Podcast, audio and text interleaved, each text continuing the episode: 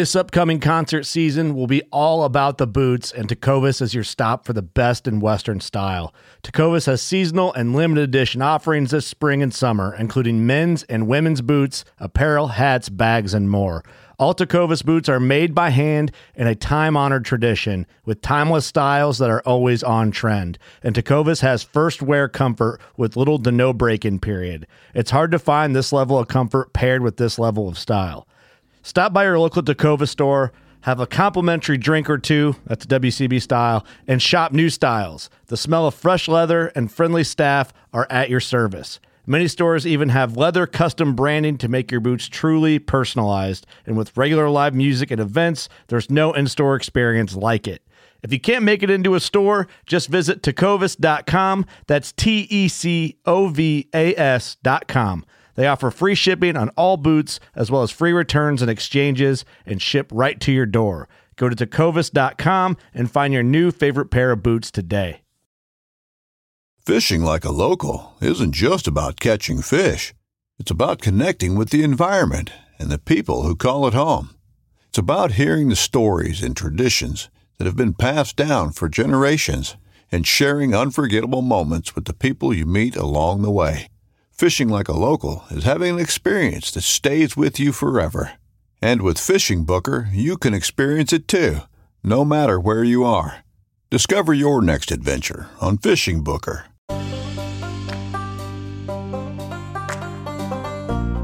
People are trapped in history, and history is trapped in them. James Baldwin. There's a shelter that says the next five miles are going to take you five hours, four to five hours, no matter how good of a hiker you are. So I'm looking at that. I roll into that shelter at two o'clock. A storm's passing. And I'm like, okay, if the storm passes by three, I'm going to get on this road. So the storm passes from two to three. And I get up over Burnt Rock Mountain is sounds as gnarly as it really is. You're literally climbing up a rock. And uh, I got into a hairy situation coming on the backside. There's actually a knotted rope and uh, you have to make it down with the knotted rope. I was wearing Montbell gaiters at the time. They held all probably 265 pounds of me as they were caught on a root. So I'm splayed on this mountain, legs are splayed, and I'm trying to lift myself up like I'm out of this chair to get off of this root. I'm Doc, and this is the John Freaking Muir Pod.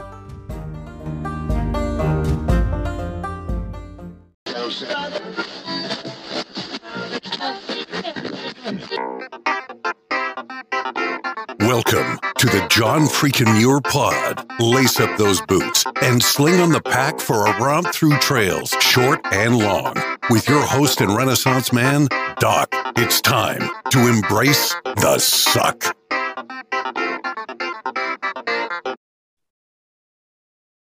Welcome back to another week on the trail. I'm Doc, and this is the John Freakin' Muir Pod. Let's start off with a reminder. If you are enjoying the podcast, take just a minute help us out. Leave us a review on Apple Podcasts. And if you're not enjoying the pod, well, just go ahead and keep that to yourself. All right. This week, we are taking a trip through time. Have you ever stopped to think that the land our trails pass through has been around for a long, long time and has been a host to a lot of history? Well, I stumbled across this week's guest on Instagram, and his account is devoted to this concept. Welcome to the John Freaking Muir Pod, Roger Gross, creator of the History Through Hiking Instagram account. How's it going, Roger? Uh, pretty well. Happy to be here, and thanks for finding me. I'm excited to share some uh, uh, stuff that I see historically significant. Yeah, you know, I just stumbled across your account and uh, was really intrigued at some of the tidbits you were dropping there about uh, some of the things on the trail or near the trail, and so really, really uh, excited to talk to you tonight. Yeah, I mean, I've, this is pumped. I get to talk about some of my passions. So I mean, it's a great opportunity to spread the word and uh, some of the places that I've been and seen. It's I got to share it with somebody. I can't keep it all to myself. Nice. This is this is an educational episode tonight. Absolutely. I'm sure we'll get some silliness in. At least we'll try. Yes, lots of silliness included. Very good. All right. Hey, have you picked up a trail name uh, during during your time on the trails out there? I spent a lot of time on the trail and didn't really have one because I was high hike by myself a lot, and I was out in uh, New England for the last six and a half years before I came back. Mhm. But people always told me they didn't want to be out all day, so I just kind of assumed that as a trail name because they, I'd say, "Hey, let's go do this," and they'd be like, "Ah, they don't want to be. I don't want to be out all day." And it's just kind of been something throughout my life that's kind of uh, caught on because I do want to be out all day. I want to maximize my time, and uh, some people went hiking with me and they didn't want to go hiking with me again. I love it. All Yeah. day. That that is an epic trail name. That's fantastic. How long are you gonna be hiking today? All day. Yeah. You know what? Uh, all day. How Yeah. long? How long is your good mood gonna last? All day. I mean, it, it- there's all kinds of applications for this. This is fantastic. Absolutely. And uh, my buddy John told me uh, that I should be adventure pants because uh, I wear the arcade adventure belts and they kind of click. And Uh-huh. I'm like, hey, uh, we, we're well now that I've been out here, I've been able to spend some hiking with him.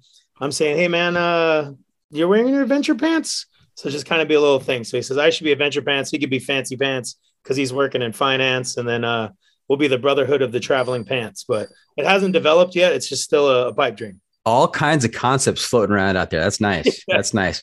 On the podcast here, we don't go by we don't go by our actual names. We go by trail names if you have one. And so I'm glad you've got one. You'll you'll be all day for the rest of the episode, and All I'll, of course great. I'll be Doc. Perfect. Okay. Hey, all day. Have you had a chance to listen to the podcast before? Uh, yeah, I've actually, uh, after our contact, it's kind of renewed my interest in listening to podcasts because I spend quite a bit of time walking uh, around my community because there's some hills and it's good practice. Uh, so I've been able to listen to a lot of podcasts. I was kind of drowning in music, so it was nice to get refreshed. And it was kind of neat to listen to some of the episodes, uh, like Yosemite Sam talking about the long trail, and I had those moments too. And then there was a few other uh, guests that talked about Connecticut and New England. So that was an area that I really kind of was pounding feet in. So it was nice to align and bridge with those folks listening to the podcast. Yosemite Sam, also known as Jeremiah Stringer. Yeah, he was a lot of fun to talk to. Absolutely. He just had a different pace of life. I mean, even the way he spoke, he, he spoke a lot slower than I did, which uh, it really calmed me down. It was nice talking to him. Great.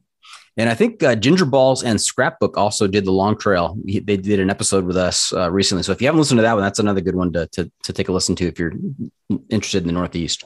Yeah, would recommend. Yeah, nice. All right. Hey, I only ask you if you've listened to the podcast because I want to make sure that you are aware of a segment towards the end of the episode called the Pro Tip Insight of the Week. And that's why I will turn to you and ask you to share some trail wisdom with our listeners to make sure that their next outdoor experience is even better. Now, of course, you are expected to drop trail wisdom throughout the episode, but you will be on the hook for for uh, an official one at the end. Sounds good to me. I'm Okay. committed. You're committed. You're you're you're all in all day. I'm in. Okay. The Must Bring Gear Review. All right. Hey, another feature we've been doing this season is the Must Bring Gear Review, sponsored by the outdoor um, ultralight backpacking gear company Outdoor Vitals. And here's how it works. If you were to let a stranger pack your bag with pretty much generic gear for a multi day hike, what is the one specific piece of gear you would insist on being packed? And if you got a particular brand for that specific piece of gear, even better. So, all day, what is your must bring piece of gear? I think for me, it would be the uh, Alpine Carbon Cork trekking poles by Black Diamond. Um, I tried some cheap trekking poles when I was first learning how to use them because it's definitely a learning curve and they would wobble or make noise. And then I was like, okay, so I want something a little lighter. I was going to go carbon and then I wanted the heavy duty ones because I'm a big fella. I'm considered a plus size hiker. So I'm out there and it's funny, just a quick segue when you're going up a hill and you're huffing and puffing and people are like, "Oh my god, you're gonna make it! You're gonna make it!" I'm like, "Dude, this is like the fifth one today. Like, I know I'm gonna make it. Like, I don't need your uh, patronization, you know." right. um, but yeah, those poles for my knees, man, and like carrying a bag and stuff with. Uh, I know I can trust them. I don't have to worry about rolling an ankle because I use my pole. Anytime my ankle starts going, I just plant that thing, and uh, they are sturdy. Um, I wouldn't say they're super lightweight, but they're lightweight enough. Uh, but I have nothing but good things to say about those Alpine carbon corks from Black Diamond. And uh, I must say that I did climb in Mount Washington. I snapped one. I sent them a picture and I said, hey. And they sent me a fresh pair. And I was like, realized that maybe it was my fault. However, they're a great company. They take care of their products. You gotta love companies like that that really stand behind their product, and even if it's your fault, they're they're gonna they're gonna back it up and they're gonna send you a new pair. That's fantastic. Absolutely. And then you know you kind of cannibalize that one because when I snapped another one, you cannibalize and you got spare parts, so that works out. You don't want to keep going back to the well. That would be taking advantage. Spare parts. That's another classic trail name. I haven't heard anybody with it, but that that, I, that just jumped out at me right there. Spare That parts. brilliant. Spare parts. Yeah.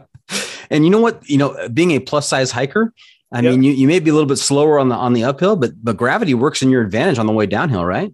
Absolutely. I'm like Yeah. a spider. I'm going down I'm like boom, boom, boom, boom, boom, boom. Yeah, and I can move pretty good otherwise. And then, you know, I tell you, all the walks I've been taking around the community as uh, I've been improving every day because I'm doing five mile walks roughly. Mhm. And there's a couple big hills going up there because it's the gold country. Uh, I've already noticed some improvement in my conditioning. The only difference is I'm here at 1500 feet in the foothills. I'm hiking in four to 8,000 feet, which isn't too bad, but Mhm. anything above that, uh, I don't know how I'm going to react yet. And uh, like 10,000 feet, am I going to be able to do it? Am I going to get sick? I don't know. Mhm. To Yeah. find out. That's almost like a pro tip right there. You do not need to uh, be out on a trail to start to do prep for for for a, a big hike. I mean, you can be on the streets and, and doing the hills in your neighborhood.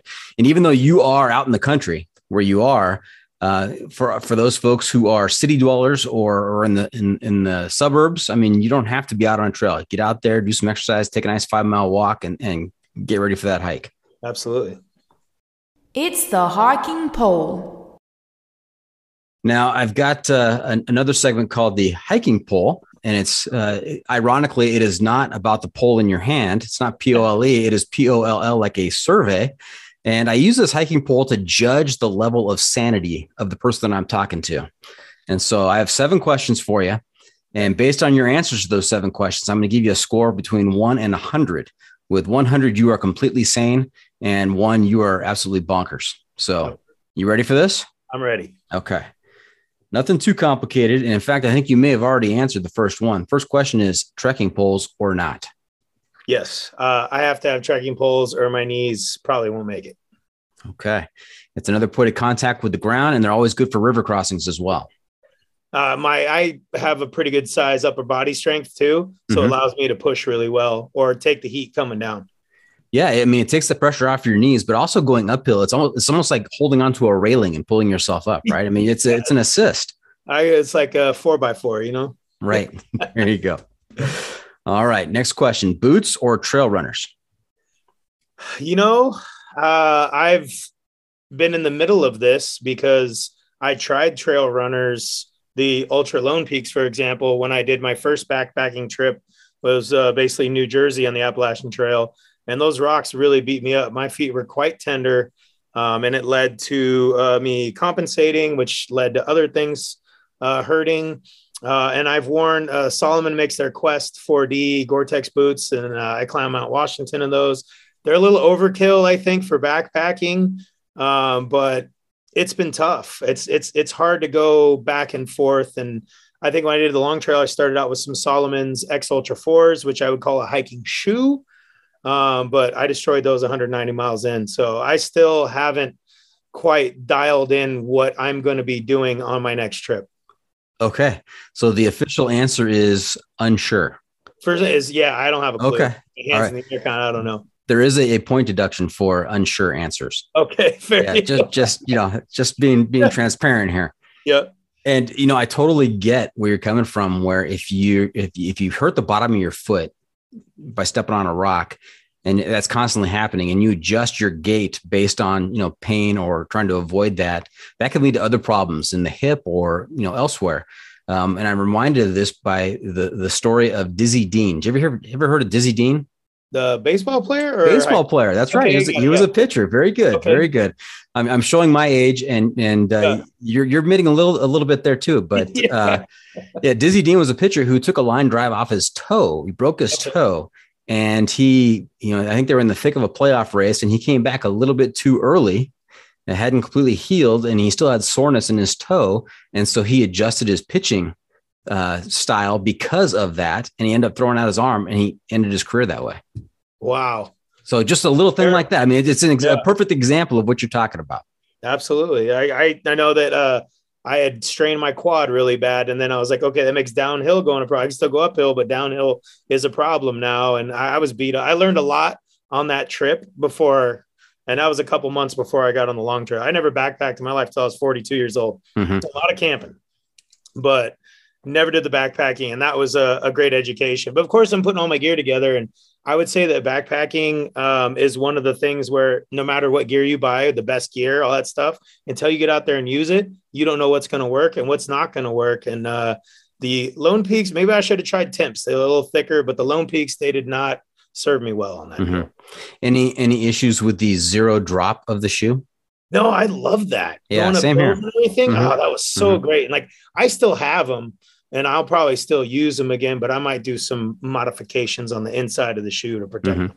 Yeah, I transitioned from boots to trail runners, and it happened right between hikes. I my foot, my feet were just killing me with the boots, and I said I can't continue this way. And I, I went to a sporting goods store, didn't do any research whatsoever because it was like you know deadline. I had to, I had to get this done.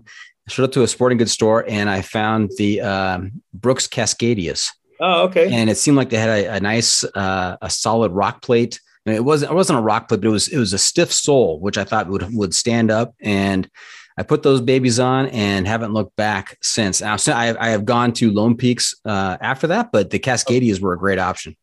Nice. It's. They were they were super comfy, and I wore them around REI, and the guy showed me the runner's loop and everything, and I was super pumped to get out there. And then I didn't realize I was going to be walking on pointy little rocks all day.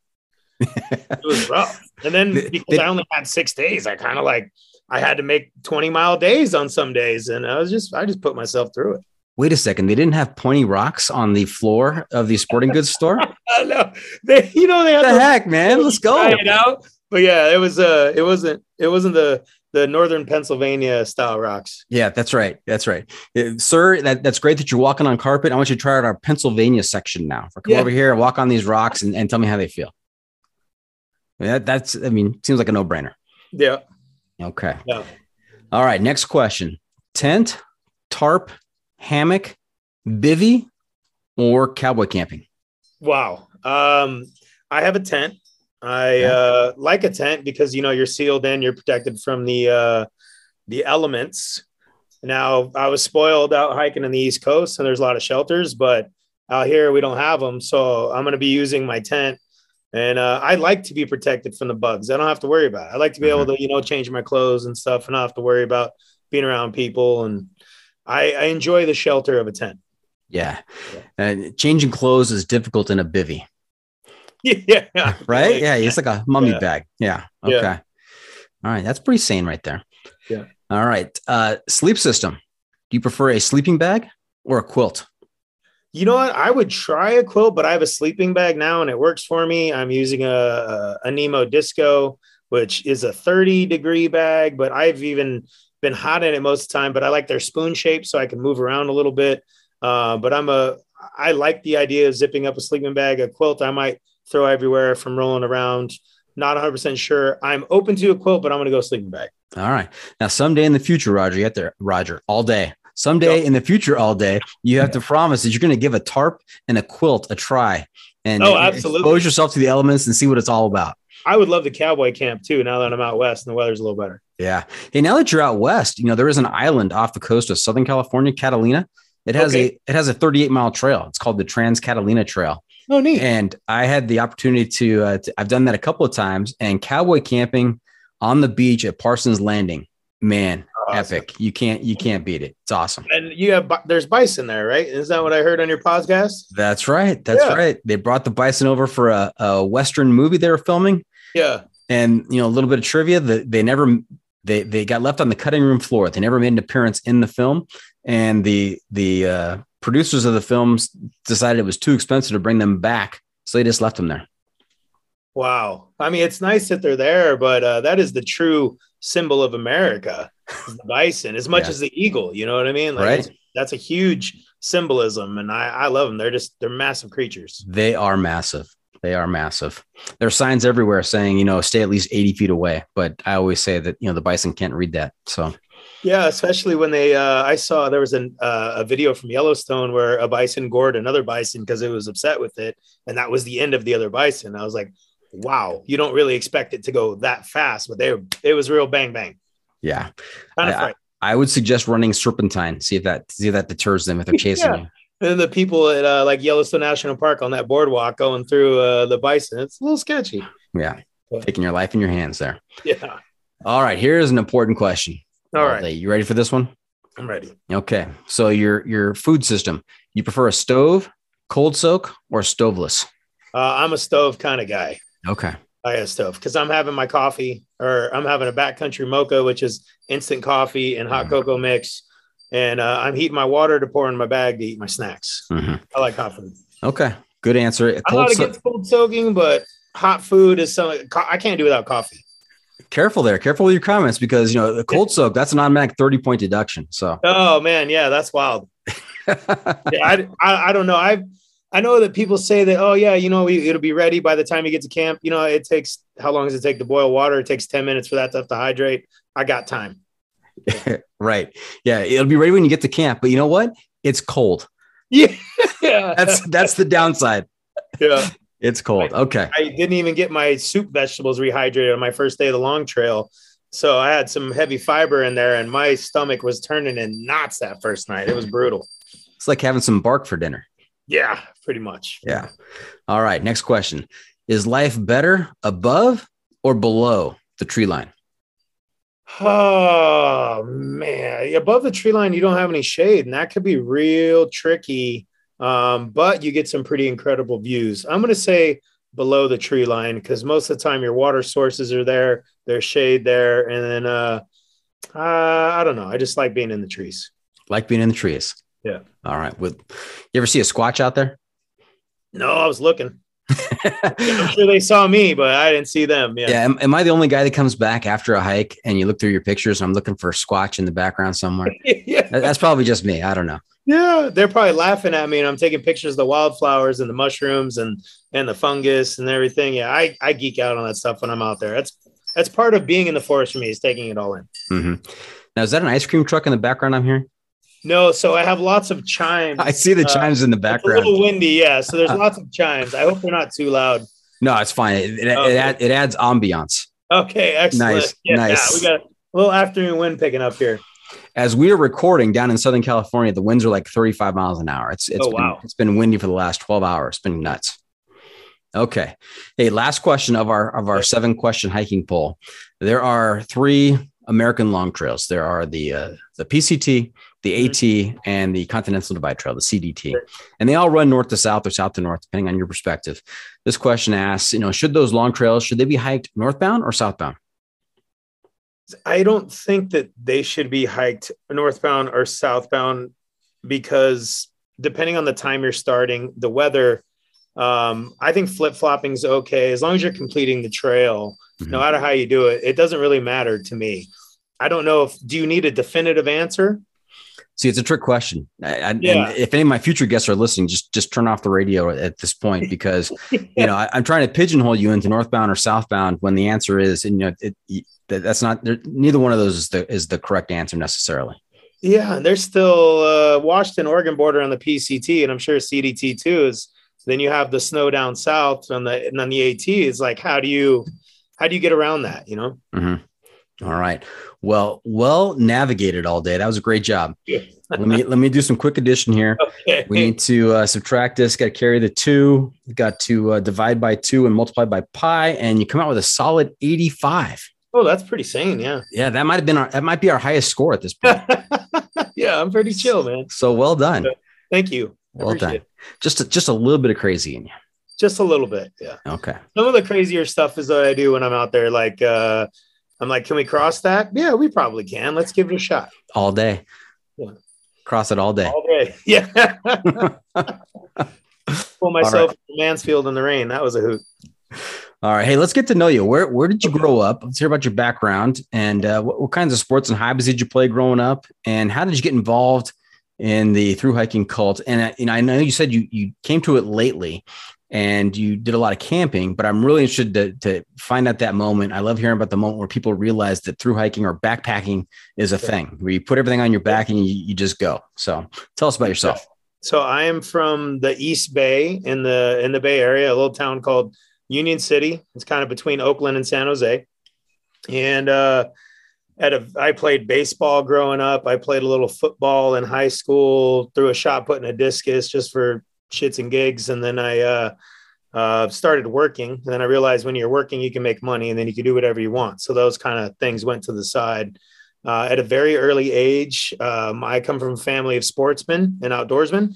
So I was camping up in the Sierra about 45 minutes up the hill from here.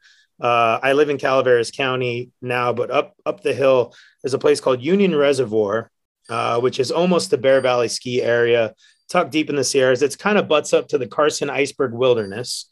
And uh, we used to have the four by four in there. And I learned how to shit in the woods there. I learned how to camp there. I learned how to hike there. I learned how to catch fish there. So, I mean, that was kind of my growth. And was nice. Mom and dad would take me out of school on Fridays and we'd boogie up the hill. And they also took me to camping in RVs. We we had a camper when I was little, graduated to a trailer, and then then they got into motorhomes and stuff. Uh, but we did actually when I was 10 years old, I think in 1989, we took a trip. We went down to Las Vegas, Hoover Dam, Grand Canyon, uh, up through Utah, through Zion, Bryce Canyon, uh, Idaho, Montana, went all the way out to Custer Battlefield, came back through Montana. We have family in Anaconda. There's an old copper smelter there. Then we went west through Washington, Idaho, Washington, came down Oregon Rogue River. So being able to go to all those national parks, I was hooked instantly. What a trip. Right? Yeah. I had always had a passion for the outdoors and then, you know, animals. You remember, I'm showing age here, but zoo books they would just mail you books about animals. And obviously, there was your forest friends and your safari animals, but constantly reading on that, going on trips, going to all these historic places. It may be where I picked up some of my panache for history and whatnot. Um, and then traveling, every time we travel, we try to go hike somewhere. Um, doing a, a, a lot of exploring and exciting stuff with that. And then I realized, I think I realized when I was day, day hiking the AT in Connecticut. I did Connecticut, Massachusetts, and I did New York over the winter because Vermont is a little more rural and it was tough to get up there. There's more snow. I'm like, man, I got to go. I'm only getting 10 miles. I'm doing 20 miles, but it's only 10 miles of trail. I get to see it both ways, which is great because sometimes I miss things and you get to see it. I was like, if I backpack through there, I could double my output. So that's why I did New Jersey. Uh, it started like eight miles south of New Jersey and Pennsylvania so I can get through the water gap, which was truly stunning.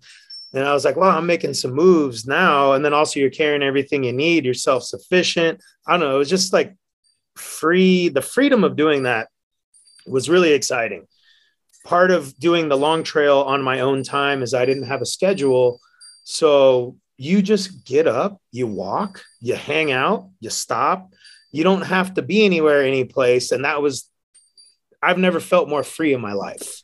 It, it is really a simple version of life. I mean, you're, you're yeah. you are breaking camp, you're walking, you're eating, you're making camp, you're sleeping, and then you're doing the same thing the next day. I mean, it's just uh, it's beautiful in its simplicity. Seeing things, talking to people, talking yeah. to the forest, talking to the animals. They haven't talked back yet, but I'm trying to figure out a way to communicate. Doctor Do Doctor Doolittle. That's another yeah, I, I had a guest at the bar and I was telling her that she was like, I wouldn't tell that to people. You sound crazy. I was like, you know, I'm not making out with you. you know what? Your score of 85 that can adjust during the interview depending on what kinds of tidbits you, you, you drop along sure. the way. So yeah, we now we, an 80. It's now 80. It's an 82 now. So okay, okay. Yeah. Did I kind of cover uh, the bases you were looking for on that? Do you have a snapshot of who I am? I think so. I think so. Okay. Good, good, good picture of who you are. And I find a lot of the, a lot of people uh, have an experience near one of the long trails when they realize that that backpacking is a thing and walking thousands of miles that's a thing.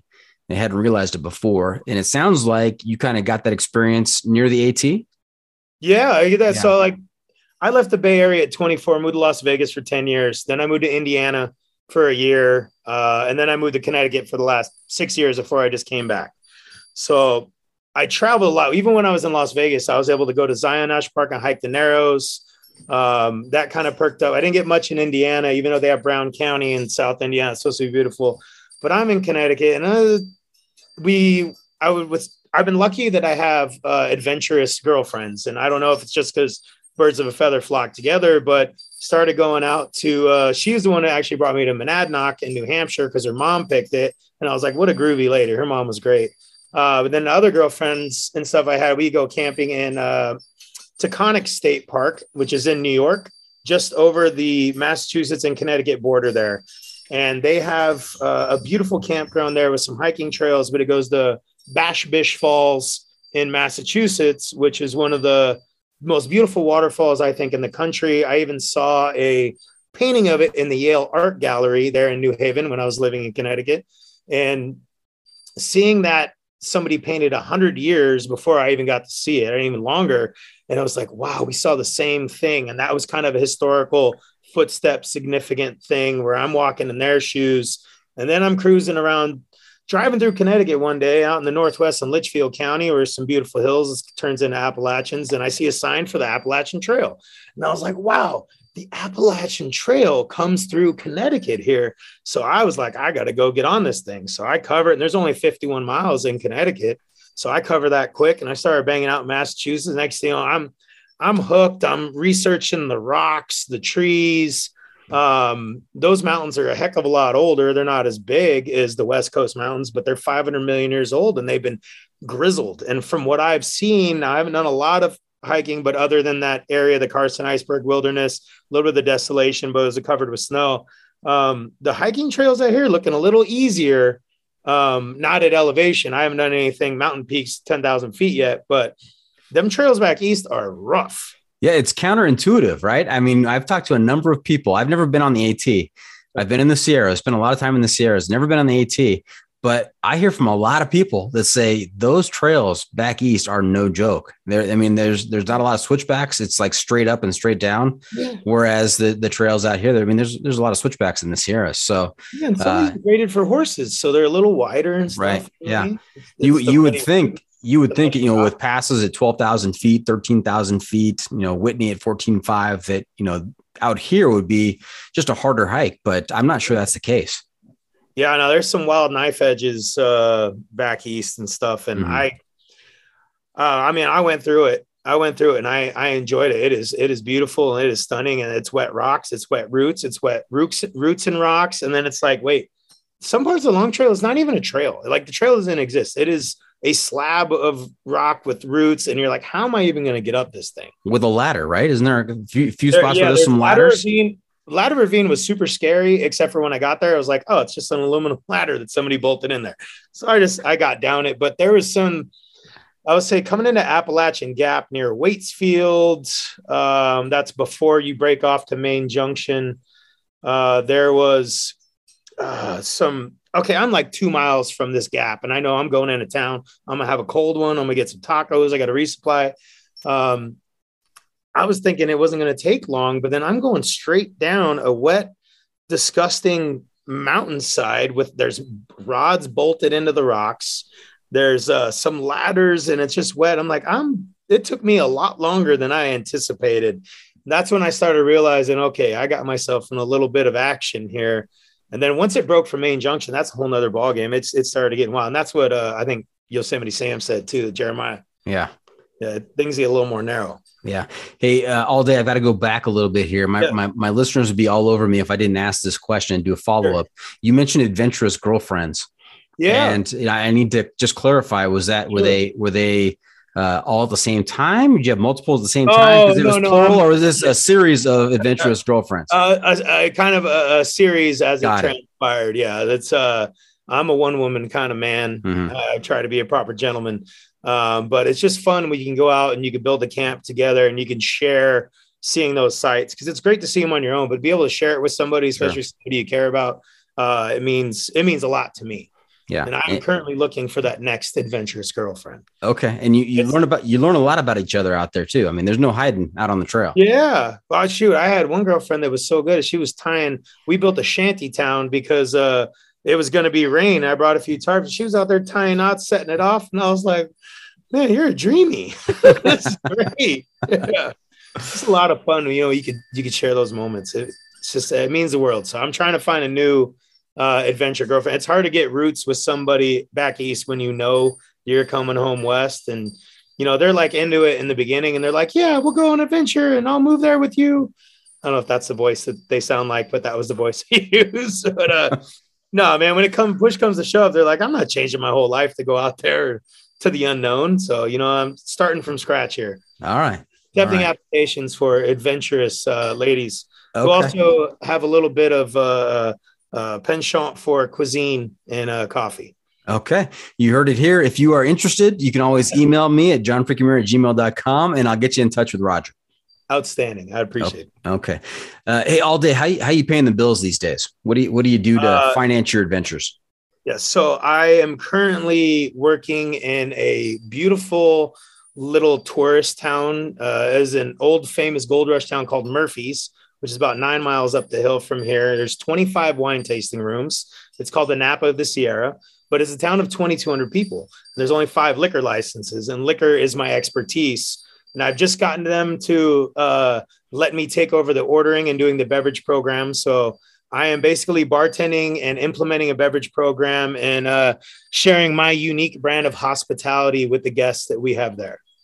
Implementing a beverage program. I love that. That's great. yeah, it's like so a way a chef would create a menu. I'm doing the same thing with fresh ingredients and the cocktails. And I have to exercise my costs, make sure the prices are right, make sure we're making the cocktails good, and they have to be the best cocktails around um, because that's what I do. I'm used to working. I worked in Las Vegas uh, at the Cosmopolitan. We opened that up, and it was a nerdy cocktail bar called the Vesper Bar. Uh, and I traveled across the country for the last, you know, eight years before I came back, opening bars, implementing programs, training people, uh, growing my bartender family tree. Uh, last at New Haven, I was running an Indian street food restaurant called Shere Khan, like the tiger from the Jungle Book. And uh, that was the most fun to be able to. That was the first program that I was able to do on my own. And when I mean program, it's not just liquor, like it's uh, non alcoholic beverages are a huge thing. We're doing to go packages, um, creating bottled cocktails, like anything liquid. Um, I'm your guy. So you might even add a cocktail uh, segment to your podcast down the road sometime, and I will be happy volunteer to be your cocktail expert. Nice.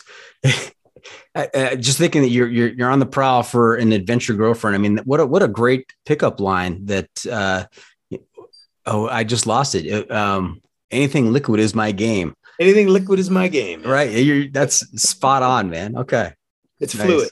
fluid. Literally Yeah. nice. Yeah. Any any good bartending stories? Oh man, I uh, I'd Probably say probably too many to count. Yeah, working in Las Vegas, especially that hotel, because that was the hottest resort to open in 2010. And we had, um, I had Gary Clark Jr. sitting at my bar because he was performing a show. Talented musician. Not a lot of people knew who he was. And he was like, Hey, man, how are you doing? Just an average Joe. I had Gordon Ramsay come and ask him where the bathroom was. And I was in the weeds making cocktails. I was going to look up, be like, Come on, bro. But it's like, It's Gordon Ramsay. I'm just like, Wow. Um, I had a kid. Gordon Ramsay, he he he can be he can be mean. You, you seen, you seen him on his show? He- Absolutely. I think he said something like, Hey, mate, where's the loo or where's the bathroom? You know, in his accent. I look up and I was like, a little bit of shock, but we had so many famous people there. One of my one of my favorite stories was um, I call it the stuffed platypus story. And there was a young girl who had a stuffed platypus, and I don't remember much about it. And there was this guy who was a New Jersey, Connecticut, tri state area guy with the spiky hair, right? You know, the spiky hair like Jersey Shore, yeah. fist pumper.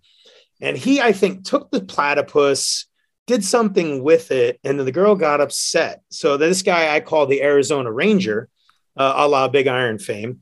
And he was a thin, wiry guy, country strong, like didn't look really tough, but he could carry six buckets of feed. You know he could. And uh, they get into it over the sla- stuffed platypus and they start getting after it, smashing a table. This is right here in a luxury resort at our bar in the lobby, kind of of the hotel, the bar off. And uh, eventually, this fist pumper guy bites a quarter size hole out of the Arizona Rangers face. And they break up the fight. Nobody ever found the stuffed platypus, but the Arizona Ranger declined any medical care with a hole in his face. And I was like, that is the toughest, one of the toughest dudes I ever met. Wow. He could probably take a Will Smith slap. Yeah, you know. speaking of slaps, I'll, I'll bring up another one. I had. But this- hang on, hang on before you before you go, Yeah, before go you go on before you go on to the slap story. Yeah.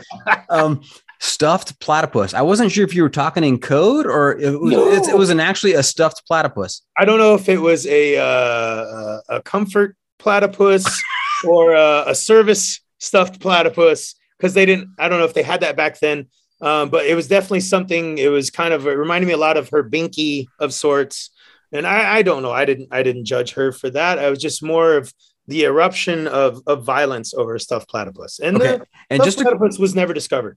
And just to clarify, Yeah. was was it like a, a plush toy that you buy in a store, or was this Yeah, an was actual larger- platypus that had been taxidermied? Oh no, this was like a uh, like a beanie baby size. Okay, all right. platypus. All right. I, in my mind, I'm thinking, okay, she's got a taxidermied platypus. Is Yeah. that even is that even legal? I don't know. Stuff like that happens in Las Vegas. Uh, That's right. I have some stories that aren't as prudent.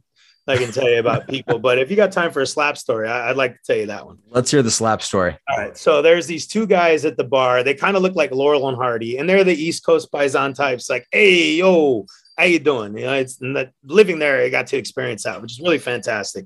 Kind of like two dudes out of Sopranos, right? Mhm. and they're there and they're talking to this girl and uh the one guy gets a little creepy said something she's not as happy and then there happens to be these giant two offensive lineman size characters that are just right on the other side of the bar. And he says something to the the the guy the laurel and hardy guys about being creepy. And the guy starts piping up. So the one guy walks over to the uh the offensive lineman guy kind of gets in his face. I would say the offensive lineman, this guy was big, but the offensive lineman guy had another 75 pounds and maybe a half a foot on him. And he open handed slapped him so hard that his, I felt like his face went down, hit the bar, and he came up. And that was the end of that ordeal. Those, the, the uh, Laurel and Hardy types left, and the lineman went back and finished his cocktail. And, Sol- you know, solve that problem. Security was called. It was just like real bang bang. Yeah. Uh, Moral of the story: Don't don't be approaching offensive lineman size folks with a beef. You got to be careful who on. you, uh, who you pop off to. Yeah, that's right. If Chris Rock had been just a little bit bigger and, and beefier, maybe that doesn't happen. Yeah. You know, and I think too that that Chris Rock actually is is a lot tougher than than he lets on, and I think that he just took the high road and was was being humble in that because he couldn't believe it was happening. But I think Chris Rock could throw down if push came to shove. Yeah, and you know, I have a I have a, a thought that maybe he he was as Will was walking up to him, he kind of puts his hands hands behind his back and he kind of leans forward, right? I mean, he, I think he knew what was coming, or had an inkling that this might be this might be you know something coming like this, and he he leaned into it, he took it, and uh, you know barely missed a, a beat. He took it with grace, He did. indeed, and he kind of leaned into it. So I mean, Mhm. I don't. If it all comes out in the wash later that that was some type of a, a plan or something, I won't be surprised. But who knows? the The world is truly a crazy place. Yeah, I don't think I don't think it was planned. Just from all the fallout that's happened since then, I don't I don't think it was planned. Certainly. But but who knows? Who knows? Right? Exactly. Yeah. All right. Hey, great conversation. Love the love the stories. If another one comes to mind uh, during the rest of the episode, you know, feel free to to tie it in somehow, and we'll, we'll talk about it. But we're gonna take a a quick break, and we're gonna get Okay. into uh, some tales of adventure and also some history through hiking. So Sounds stay tuned great. for that. We'll be right back.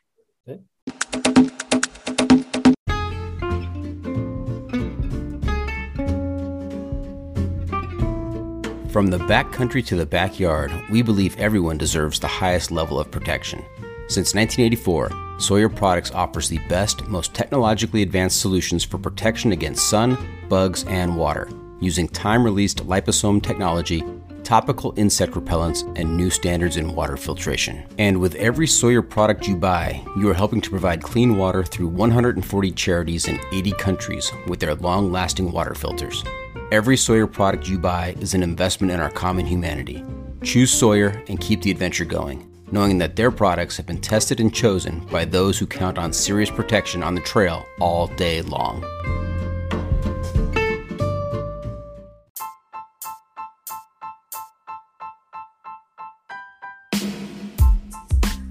The John Freakin' Muir Pod is sponsored by Outdoor Vitals, the ultralight backpacking gear company whose mission is to improve the mental, physical, and emotional health of mankind by facilitating impactful outdoor experiences.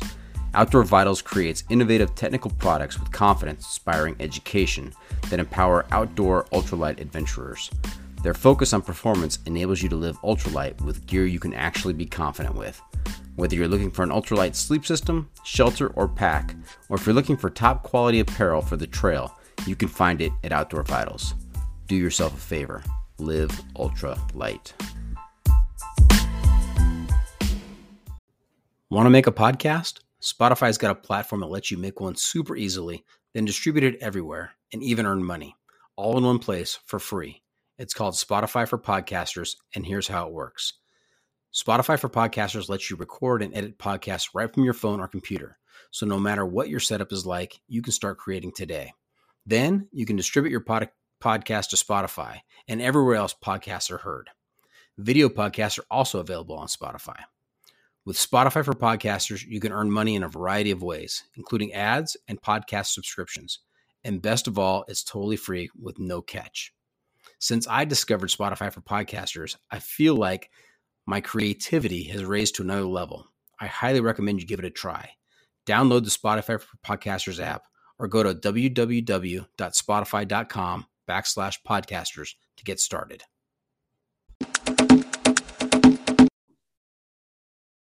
And welcome back. We were talking to All Day. I uh, just heard some great stories from the bar, and now we're going to transition to uh, some great stories from the trail. So let's talk about your hiking resume and what, what, kinds of what kinds of things you've done out there. I know just from your earlier comments, you've done some section hiking of the AT. Is it a goal to section hike the entire AT?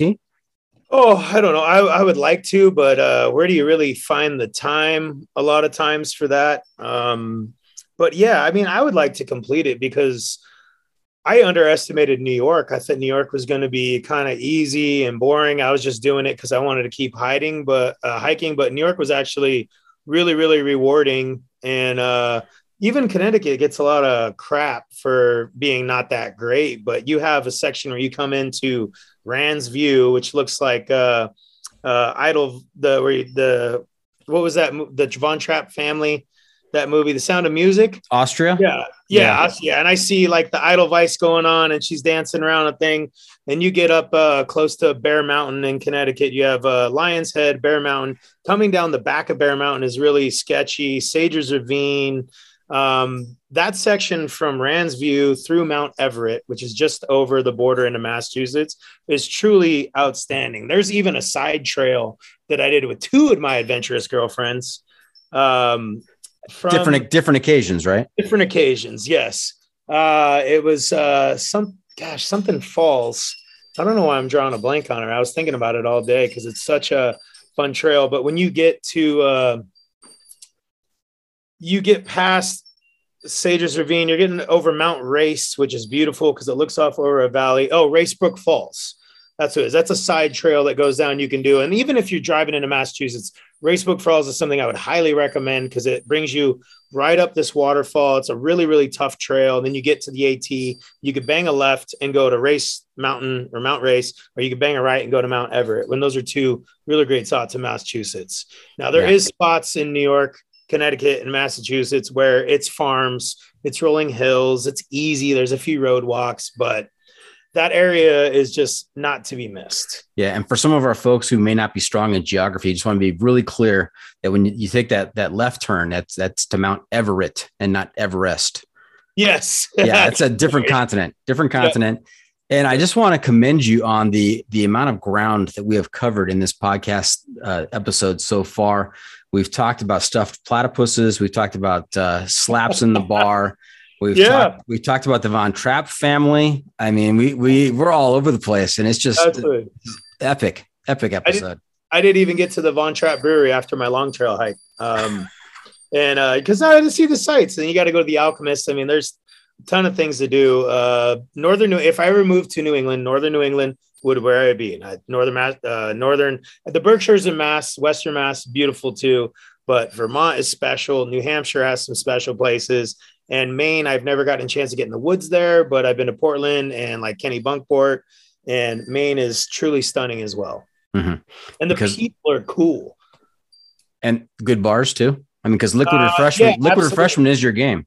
You know, I went to when I was in Burlington. I went to a uh, a cocktail bar that had video games. Like you know, the video game bars are kind of like the thing now, Mhm. the retro style. But they had incredible cocktails, and I was like, man, I could see myself living here. I could be working at this bar. I open a bar like it. I got to get away from bartending and start either opening a bar or a restaurant.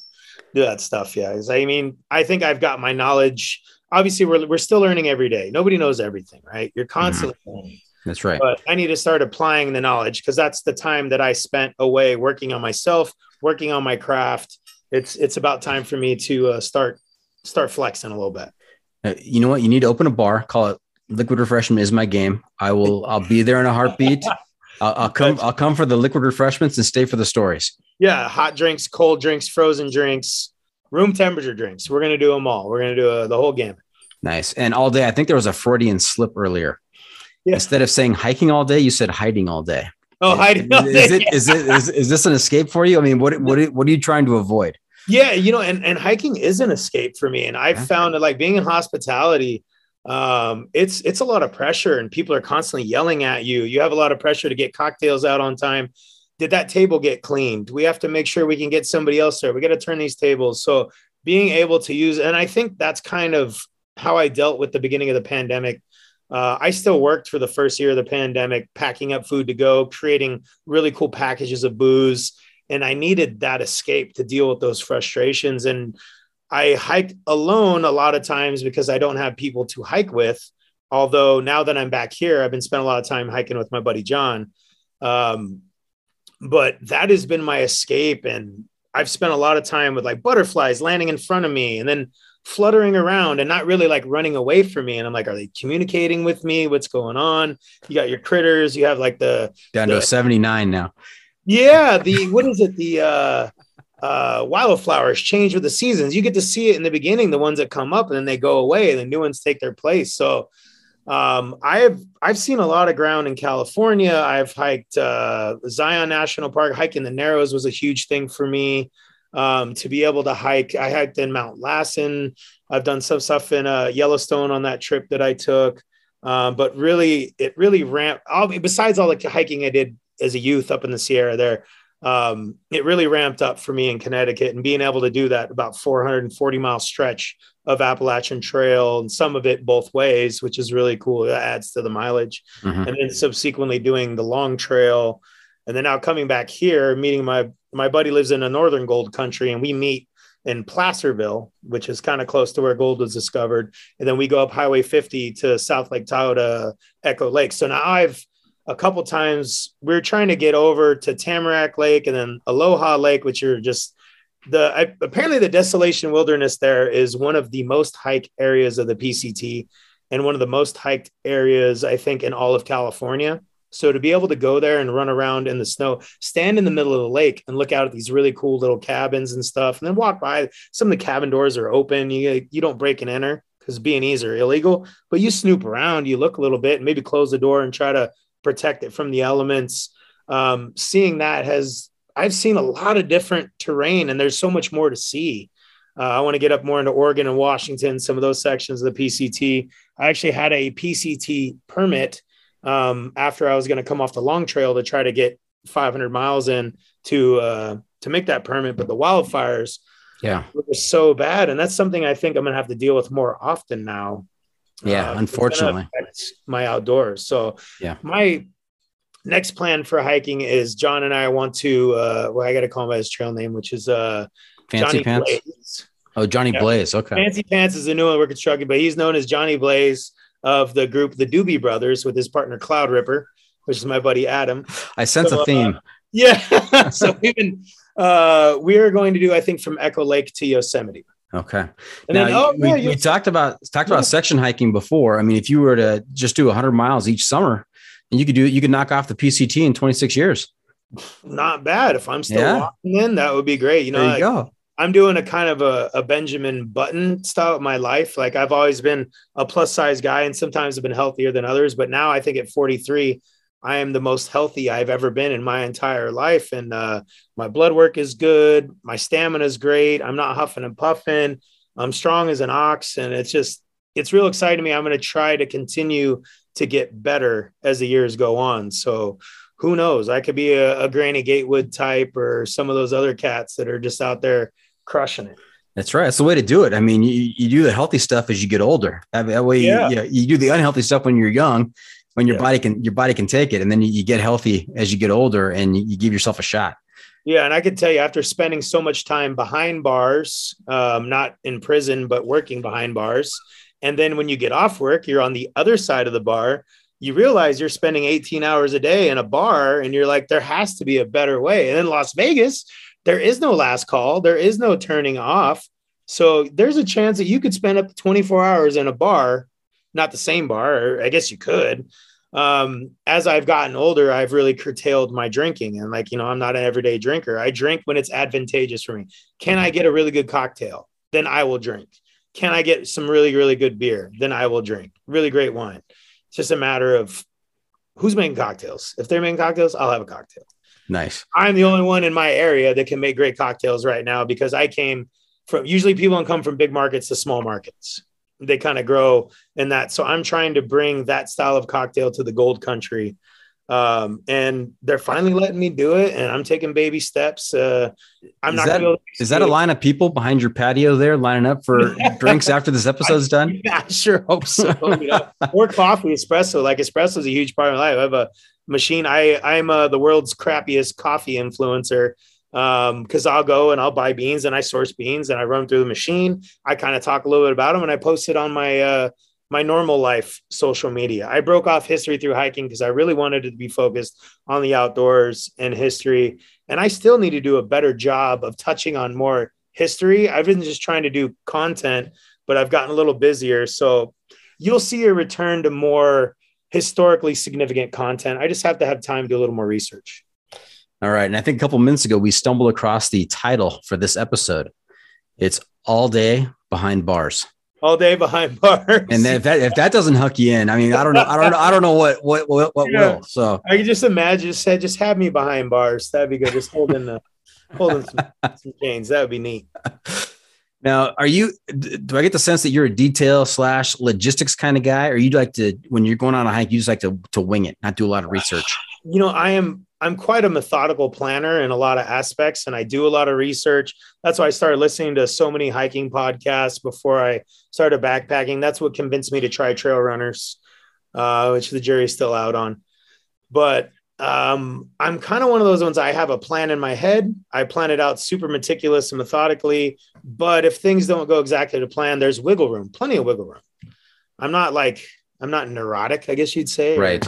You can't you, you can't you can't be a multi-day hiker and be neurotic about it, sticking to your itinerary because it Yeah. changes. It changes. You, you don't make the progress you think you're going to make, or you make too much progress, and and then what are you going to do? So you have That's to you have to be flexible. I think. these uh what are these these uh permit systems out here? And like you need to be at this campsite on this day. How do i know i'm not going to blow out an ankle or something? You're out of your mind i got to plan that three months ahead? You're i don't even know where i'm getting my stuff. That was like uh one of the things um, if we bring up planning and stuff okay so i sent four or five boxes on the long trail Mhm. resupply boxes. First one i never even picked up because i stopped in manchester um the first because other people stopped in manchester. And also when i started the trail it was 90 degrees and about 80% humidity so i was sweating so much i never felt there was some record breaking i guess heat there in vermont and massachusetts i was stepping down and sweat was sloshing out of my shoes like i stepped in a puddle and i had gaiters i had long pants i had long sleeve i had a tilley airflow adventure hat and I'm drinking I'm drinking three gallons of water just trying to keep up. And it was like that for the first four days. So after that, I man, everything, all my clothes were wet. Nothing dries. You're like a I- pail. You're like a pail with a few holes in the bottom. You just Oh, keep keep sticking in the water, and it keeps just dripping out of you. One of the first things I did when I got to Manchester was cut uh, cut the legs off of one of my pairs of pants. And then when I got to Rutland and the next resupply, I sent some stuff home because the bugs weren't as bad as I thought. The black flies and the ticks weren't as bad as I thought it was going to be. But getting into Manchester, I had a blood blister from my socks being wet and rubbing, but it was under my big toe. So it wasn't on the to- front of the toe, wasn't on the pad of my foot. I can kind of deal with it. So like a knucklehead, I'm uh, compensating for that, walking around Manchester, getting my resupplies, lifting my toe up. So lifting my toe up that ligament there. Now my right leg is swollen because I came out of that first uh, resupply Manchester. I spent the night in a hotel, she, clean, showered, ready to go, wash clothes. And that was when I got my first trail magic on that trip because dudes washed my clothes for me when I went to resupply. And I was like, they were a wet pile. So I'm sad they had to touch it, but good on them because they were cool. Um, and I, that first day out of Manchester, I went to Mount Bromley in the rain and uh, I'm doing really, really great to keep my feet dry, not getting wet. Next thing you know, I'm walking up a ski slope and I'm covered in wet grass. So now wet grass is like my worst enemy when I'm hiking because you're just going to get wet because you're just walking through it. And Bromley was rough, man. That was an adventure. There was another mountain behind it. I did 17 miles that day and then got to a spot and I was just beat. I only made it five miles the next day or a couple miles to Little Rock Pond. And that's where I took my first zero day because my right ankle was so swollen from compensating by lifting my toe that I was like, I'm going to stop. I'm taking a zero day at this shelter. It was 4th of July the next day. And uh, that shelter was great. I ran into a little moral dilemma getting to that shelter, um, Little Rock Pond, because there was four flats, four double bed size flat bunks. And then there was three of them were taken up. And there was a family there who had hiked in two miles from the parking lot and they stayed there and they were just partying there. And I was like, wait, this should be for hikers. But then I'm like, who's to say that the public is not allowed to use this space? They they're coming here. They it's a public place. They're allowed to use it too. And you know what? It all worked out. I had some dude I met named the Jolly Purple Giant who might have had purple toenails and fingernails, but he was hiking in uh, those thin Chaco sandals, I think. And uh, he was a cool dude. I was like, bro, just bunk next to me, get out of the rain. And they, the when the people left the next day, they left me treats the most interesting thing I'm taking a zero day in a shelter is that I was there the next day. It was Fourth of July. I started listening to you know the the oldie stations play the Firecracker 400 where you listen to all the old jams. So I'm playing those jams, and it was like conducting field interviews because people come in to take a break, and you sit there and you talk to them. So I talked to like ten different people that day before everybody came to camp, and uh, that helped me. I put myself on a 10 mile a day kind of a curfew or a, a plan for the next few days so I could kind of rehab.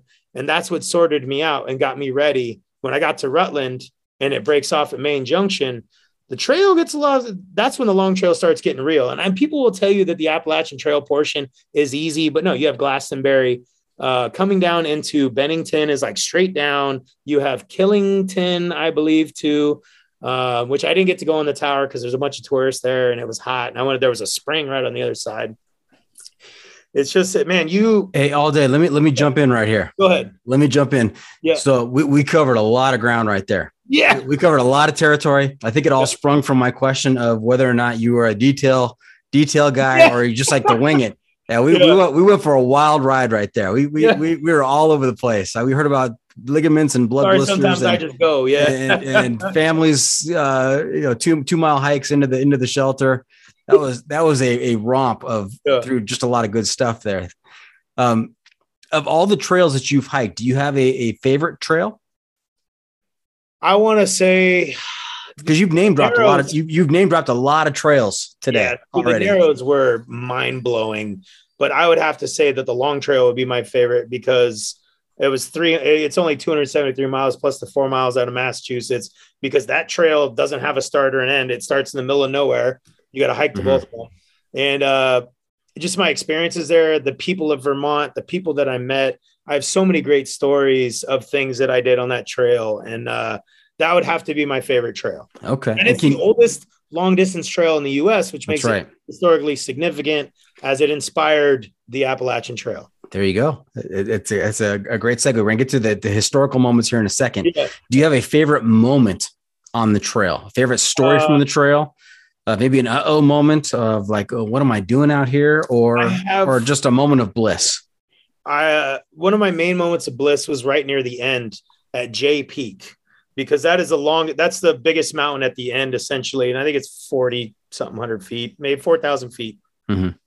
And I'm standing there and I'm looking back at Mansfield, Camel's Hump, and uh, all of the other mountains that I climbed over. And it's just, you have that surreal moment of, I climbed over all those mountains with my own two feet, carrying everything I needed. And I met a lot of cool people on the way. And that for me, and I have a tremendous amount of great memories from that. and even some of the culinary adventures that I took. Um, but the moment looking at Jay Peak, and that was the only one of the few bluebird, bluebird days because I would say three to four of the 4,000 footers, I was socked in a rain cloud. And you know, you got to keep going. You don't see anything. You know, I have some satirical uh, videos of that I took of myself going, look at the view, you know, and it's just rain clouds. I can tell you my greatest culinary moment if you have a second for that. Oh, absolutely. Okay, so I was in Stowe, and uh, which is a phenomenal mountain town, and everything was walkable. And I found this butcher. It's called the Butchery in Stowe, Vermont. And I walked in there, and I was hungry for lunch because I was sourcing new shoes because my Salomons got ripped up. And uh, I ordered a filet mignon shawarma, a farro salad that was kind of Greek style with feta cheese, cucumbers, and tomatoes, and a uh, Chinese five spice seared ahi tuna. And I ate that all for lunch, and that was the best time. And I also picked up some tartufo, which is a truffle sausage, and this very special uh, cheese that was a Vermont cheese, which I brought out, and I had a charcuterie plate later in the mountains that I because uh, I carried olive oil packets, Montreal steak, and garlic powder. So I jazzed it up. But that was my greatest culinary moment. And I had some good snacks on the way and stuff. But Stowe, the butchery, they'll sort you out. They got what you need. That's not your normal trail food. No, you know, and then that I'm sounds foodie, pretty right? dang good. So, yeah, I'm a foodie, so I carried out. I saw an old man at a shelter and he had a hunk of cheddar cheese, and I was like, you know what? I forgot hard cheeses don't need refrigeration. I banged that out over a few days. So, you know, I started and I have my pocket knife. So I'm cutting up salami chubs and I'm cutting up uh, cheese and I'm, I'm living high on the hog there. You know, in addition to my cool backpacking meals that I, I made, I started with the mountain house, like a chili mac or a chicken and rice. And I added corn, I added soup vegetables, uh, textured vegetable protein. I was building my own super calorie dense meals to hook me up. Now you're a foodie. That just gave extra meaning to your Gordon Ramsay story earlier. Yeah, like seeing him, like wow, I was a little starstruck. I I met so many so many famous people there. I have so many stories, but who has the time for? It? I mean, I have hours. Yeah. of stories. And and you being a foodie and also a a history guru, can you tell us about where the phrase came from of high on the hog? You're eating high on the hog, you said. What uh, what what is the background there? Do you know? The only thing that I can assume is that you're eating the tenderloin because that's up on next to this, the the spine there, and that's the most tender of the thing. And uh, even though the price of bacon has skyrocketed, or pork belly, as uh, the Yeah. fancy restaurants call it, yeah, when you're high on the hog, you're eating better. That's right. You're eating the choice cuts. Very good. The choice cuts, those loin chops. Mm, I love a good double cut pork chop on the bone. This, this can be a food episode. Nice. yeah, uh, shout out to uh, Herbs and Rye, Las Vegas. Pork and figs, great restaurant. Try that dish; it'll blow your mind. Okay. I'm writing it down. All right. Hey, let's let's transition to uh, history through hiking. Cool. So, do you have some moments you can share with us, or some some some specific Yeah. sites and the history behind it that I you've have- encountered on the trail? Let me just dabble in my little notes here. Um, all right, so when I'm out there on the AT, right, I'm I'm start looking up information, and I'm looking at um, kind of the history of the trails, the history of the mountains, the history of where it goes. There's literally this much old growth forest, and you can't see this at, at home, but it's a very minute amount of old growth forest in New England because when the colonists came, they Whoa, whoa, whoa! Wait a second. Take the hat off again. We'll see the hairdo. Sorry. Oh, look at that. That's that's the best place it grows now at 43. Yeah. Nice. Now, everybody who's listening to this on Apple Podcasts or Spotify, you have to hit pause and transition to YouTube uh, to see what we're talking about there. With the wild You hair. can, you can see when he's talking about old forest, you can see how you know how far apart his fingers were, and then you can also see the, the point where he takes his hat off. Yeah. Okay, No keep doubt. going. Sorry about that. So- no, no, you're good. That was an important part. The hair, the hair's groovy. Yes. Um, so I'm I'm going along these parts of the trail and I'm I'm learning more and more about um I'm like, why are the trees so small? Why are the trees so short? You know, because I'm used to being out here uh 30 minutes from here is Calaveras Big Trees, which is a giant sequoia grove. It's a state park. It's very, very beautiful. Would recommend coming up to see that. Um, and I want to know where the old growth forests are. There is a little one in Connecticut off the Mohawk Trail, which we'll get to. Um, but people have come to this trail before and things have happened here in all these places, whether it's um, the natives, whether it's uh, Revolutionary War, whether it's uh, Civil War in some spots, and then going, going on. There's always history in these locations, and you stumble across and you start reading about them. And some of the sites that I saw, even in Connecticut, like uh, driving up to the trail through Litchfield County, which is the northwest corner of Connecticut, where the Appalachian Trail comes through. They have a bunch of old houses from the 16 and 1700s, and you're just looking at these structures and just in awe, and they're still there. Um, you have the uh, the old Crane paper mill in Dalton, Mass. So I came out of the forest into Dalton, Mass. Immediately went over past this little ice cream shop, and I had some ice cream because there's nothing better than coming out of a hot woody day in the summer and treating yourself to a nice cone of ice cream. Now the ice cream there wasn't as good as Great Barrington at SoCo Creamery, which Great Barrington, best trail town I've been to in Massachusetts. Highly would recommend SoCo Creamery. Um, but this Dalton, this beautiful, and I have this one of my posts is about this crane paper mill in Dalton, Mass on uh, History Through Hiking. And this paper mill was, I think, the second paper mill after the Liberty Mill, which was constructed in 1770 in Massachusetts. Um, that was the first one that Paul Revere made banknotes at. So Crane is the official paper mill of the United States currency that's been there since the 1700s. That one opened a little bit later after the Liberty Paper Mill. And I'm looking at this beautiful building and the, the rivers going by. And I'm like, wow, there is some significant history here. And you see these little moments all across the trail. Like even when I got down to New York and I'm in the Putnam Valley and I'm looking at this sign and it says that the Continental Army was here. And then I walk past these ruins and it says there's an inoculation station and there's a plaque and there's some ruins and you're looking at it and you're like wow george washington contracting um, smallpox in barbados as a youth realized how dangerous it could be. He starts getting all these soldiers inoculated and there's ruins of an inoculation station where the continental army was at after repelling the british. And like i don't know man like walking in those shoes to me was blowing my absolute mind to see that stuff. And walking in the footsteps and then you start thinking about the people that came before you because all of these trails some of the trails are built. Um, all of these trails were normally uh, game trails animal trails that the natives picked up on. So the natives turned them into trails and then finally the european settlers uh, expanded on those trails and a lot of those trails are trails that you see are still trails or even roads. Like you would say that the wilderness road and the cumberland gap down in uh, kentucky that Daniel Boone pioneered. Well, I don't can't say he pioneered because he followed native trails, but he, as a European, pioneered it for Westerners uh, to get through that area and expand into Kentucky, where they had noted animals that had never been seen um, by European eyes. The natives knew they existed, but all these settlers had no idea that there was big animals there. And as they got further west, imagine doing the Oregon Trail and getting to see um, I guess you see moose in New England, but seeing an elk for the first time, that'd probably freak you out. You know yeah. I mean? giant bears and stuff. Um, so you're always walking in someone else's footsteps, whether it's Granny Gatewood, whether it's Benton MacKaye, um, or Myron Avery, any of these people who helped initiate some of these trails.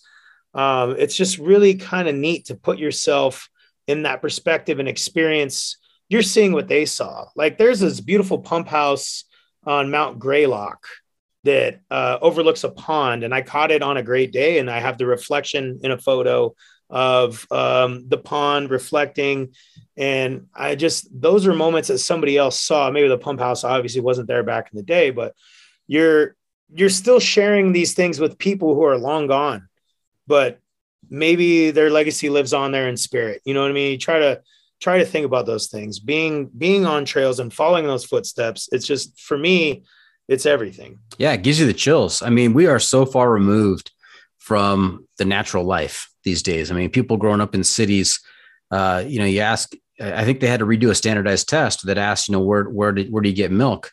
You know the correct answer is cows but you know they, they'd write in i get it from the, the grocery store. I go you know the, the corner market. They have no idea right? They've, they've yeah. they're just so far removed from the natural world and being able to get out there and experience it firsthand and have this realization that you know this this is what it must have looked like before before the Europeans got here, and and the, the it was just the Native Americans here, and Yeah. trying to trying to see it through those eyes is just it's just powerful.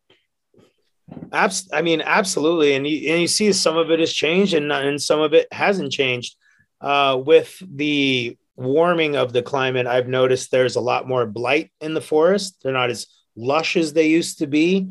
Um, but back east, it's not really a problem because it's like um, there's constant rain. It's like a rainforest. You know, it's like that's one of the things about the long trail being the oldest long distance trail in the US. And it's you say it's a it's funny it's a long trail but it's really there's all these trails that are 3000 miles long and it's only 300 miles long um it what it lacks in length it makes up for in tenacity yeah which is just totally totally crazy um Yeah, there was a documentary about a woman trying to set the FKT on the long trail. Did you happen to see that? I think it was on I- I Prime or Netflix. yep i did Yeah. watch that That was wild. I come from the school of, uh, and I think that's great, and I really recommend that. But I would rather slow down. I think it was the last episode I was listening to the podcast. So what was it like? Half your speed, double your pleasure, or something. Yeah, Yeah. like for me, man, I need to take it in. I need to say, and I- I'll bang out twenty miles if I can, but not many people are banging out twenty mile days that on the north part of the long trail. It is it is rough. There is. We'll dabble in that because we're still on the history thing, and I have a few other things to cover, but the hardest section of the long trail is right before Burnt Rock Mountain. There's a shelter. It says the next five miles are going to take you five hours, four to five hours, no matter how good of a hiker you are. So I'm looking at that. I roll into that shelter at two o'clock. A storm's passing. And I'm like, okay, if the storm passes by three, I'm going to get on this road. So the storm passes from two to three and I get after it and I'm like, okay, I got five hours, three o'clock, eight o'clock, and I'll make it to camp right at that time. And I get up over Burnt Rock Mountain is sounds as gnarly as it really is. You're literally climbing up a rock. And uh, I got into a hairy situation coming on the backside. There's actually a knotted rope, and uh, you have to make it down with the knotted rope. And that side was a little slippery because of the rain. The other side, the sun had dried it. And uh, I was wearing Montbell Gaiters at the time, and I will highly recommend them to anybody because they held all probably 265 pounds of me as they were caught on a root. So I'm splayed on this mountain, legs are splayed, it's caught on a root. I got my poles in my hand. I'm like, okay, let's throw the poles down there. Threw the poles down there. They were fine. They didn't crack or anything. And I'm trying to lift myself up like I'm out of this chair to get off of this root. But that Montbell Gaiter held all my weight entirely. And then I was able to get off and I got down. And my prize for getting over that was climbing Mount Ethan Allen, which is another almost 4,000 footer that had a bunch of switchbacks. And each time you thought you're at the top, it kept going. So I finally made it into camp at eight o'clock. And that, that was right before Camel's Hump, which is uh, another tough part. But that was my, my toughest day on the trail. And I don't know if maybe mentally because I struggled with that uh, gaiter on that root and I was thinking I was going to die. Um, it added to that, but it was definitely that is the hardest part of the long trail. And uh, don't ever skip it. Some people want to skip it. Don't skip it. You got to rock it out. Got to have a full experience there. Yeah. The full hanging by a gaiter from from a root experience. Yeah. you know, and uh, back to more some historical stuff. Also in New York, the old Albany Post Road. I didn't know I didn't know much about this when I got there. I, I you know I pull in, I'm going this road. And it's a dirt road. Then I realized this dirt road is almost 400 years old. It was there when it was the New Netherland, a colony of the Dutch between New York and Albany, so they could drive the mail. And at one point, it was only very, very narrow. It was a, uh, a a game trail that the natives had used. So the natives, I think, carried the mail for the first two years going across there. And I'm driving on this road, and I'm the AT goes right across it, and I'm like, wait, the trail's not the only draw to this here. And this road still hasn't been paved for the 6.6 miles of the section. There's billboards everywhere. It says, don't pave it, keep it the same. There's still mile markers that have been restored that are historically significant. And like those are types of things that you don't even expect to see when you go hiking. But when you run across them, it's like, oh my goodness, this is absolutely fantastic. Now hang on all day. So it's not paved, but there's billboards along it. Yeah, and the houses they because it, like people live across it. There's some Okay. There's All some serious McMansions on that, and the and the trail does cut between kind of where the backyards are, and it's the thing about New York on the AT is that uh, it's 900 feet up, 900 feet down, 900 feet up, 900 feet down. It is not very nice. It is tough. It's a lot tougher than people make it out to be because I think the highest the highest point is 13 maybe 1300 feet at best and i might be overestimating. Now mount marcy in the adirondacks 5000 feet you know for something like that. But the at doesn't have that section. It's like that was tremendously uh nerdy. And then also you know when you start you start going down the rabbit hole of like who's been on this trail before me so you start looking it up and you go down that rabbit hole of research and that also, that also made me think. I've forgotten my hiking to talk about the Adirondacks and the Catskills. Mm-hmm. Um, my other adventures girlfriend took we took some trips up there, and uh, upstate New York is absolutely beautiful, and the hiking there is great. I would highly recommend. I went. To, we went to both in the winter, and then the Adirondacks. We were just we had a cabin within the park. Something historically similar about Adirondack Park is it was the first, maybe the first I know it was his first state park in New York, but there's something significant about it being maybe the first um, uh, preserved area, conservation area, because Yosemite came after that with the with Muir and um, mm-hmm. the president with the glasses, Teddy. Uh, Teddy. Teddy yep. Yeah. so like uh, that is his, his, his, historically significant, and also the Catskills is historically significant because it was the playground of the New Yorkers who would go up there, and uh, they have some great mountains there too. There's a little town called Margaretville. Um, if you ever find yourself in the Catskills in Margaretville, there is a little cafe, a French cafe called Cafe Marguerite, that you should definitely stop in. Some of the best pastries and beautiful coffees. The chef from New York has a spot out there. Really cool dude. Now you mentioned doing some research about the people who have been on the trail before you, uh, and then you kind of dived off into a, a side trail. What who, who, were some of the names you discovered have been on that trail that we would recognize? Well, we looking at uh like Granny Gatewood. Yeah. on the AT was mm-hmm. great, and then also I can't remember the guy's name, but he was the first guy to do the AT in its entirety. He was a soldier, came back from World War II. And uh, I think that's how he dealt with his PTSD. Mm-hmm. And nobody believed him that he actually did it. So he had to go sit down with the people on the trail um, and show him his kind of his notes or explain to him different things before they gave him credit. Wow. I think he did it three more times too, mm-hmm.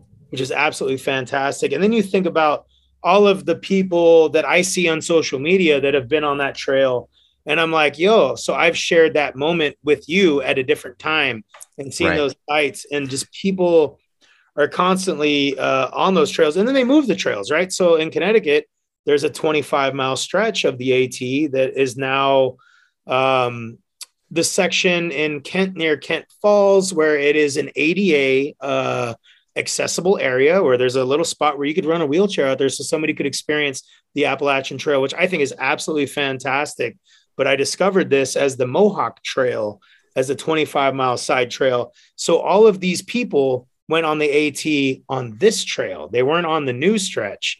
So I was able to grab one of my friends, um, who is a, a, very adventurous young lady named Michaela, which we've never dated.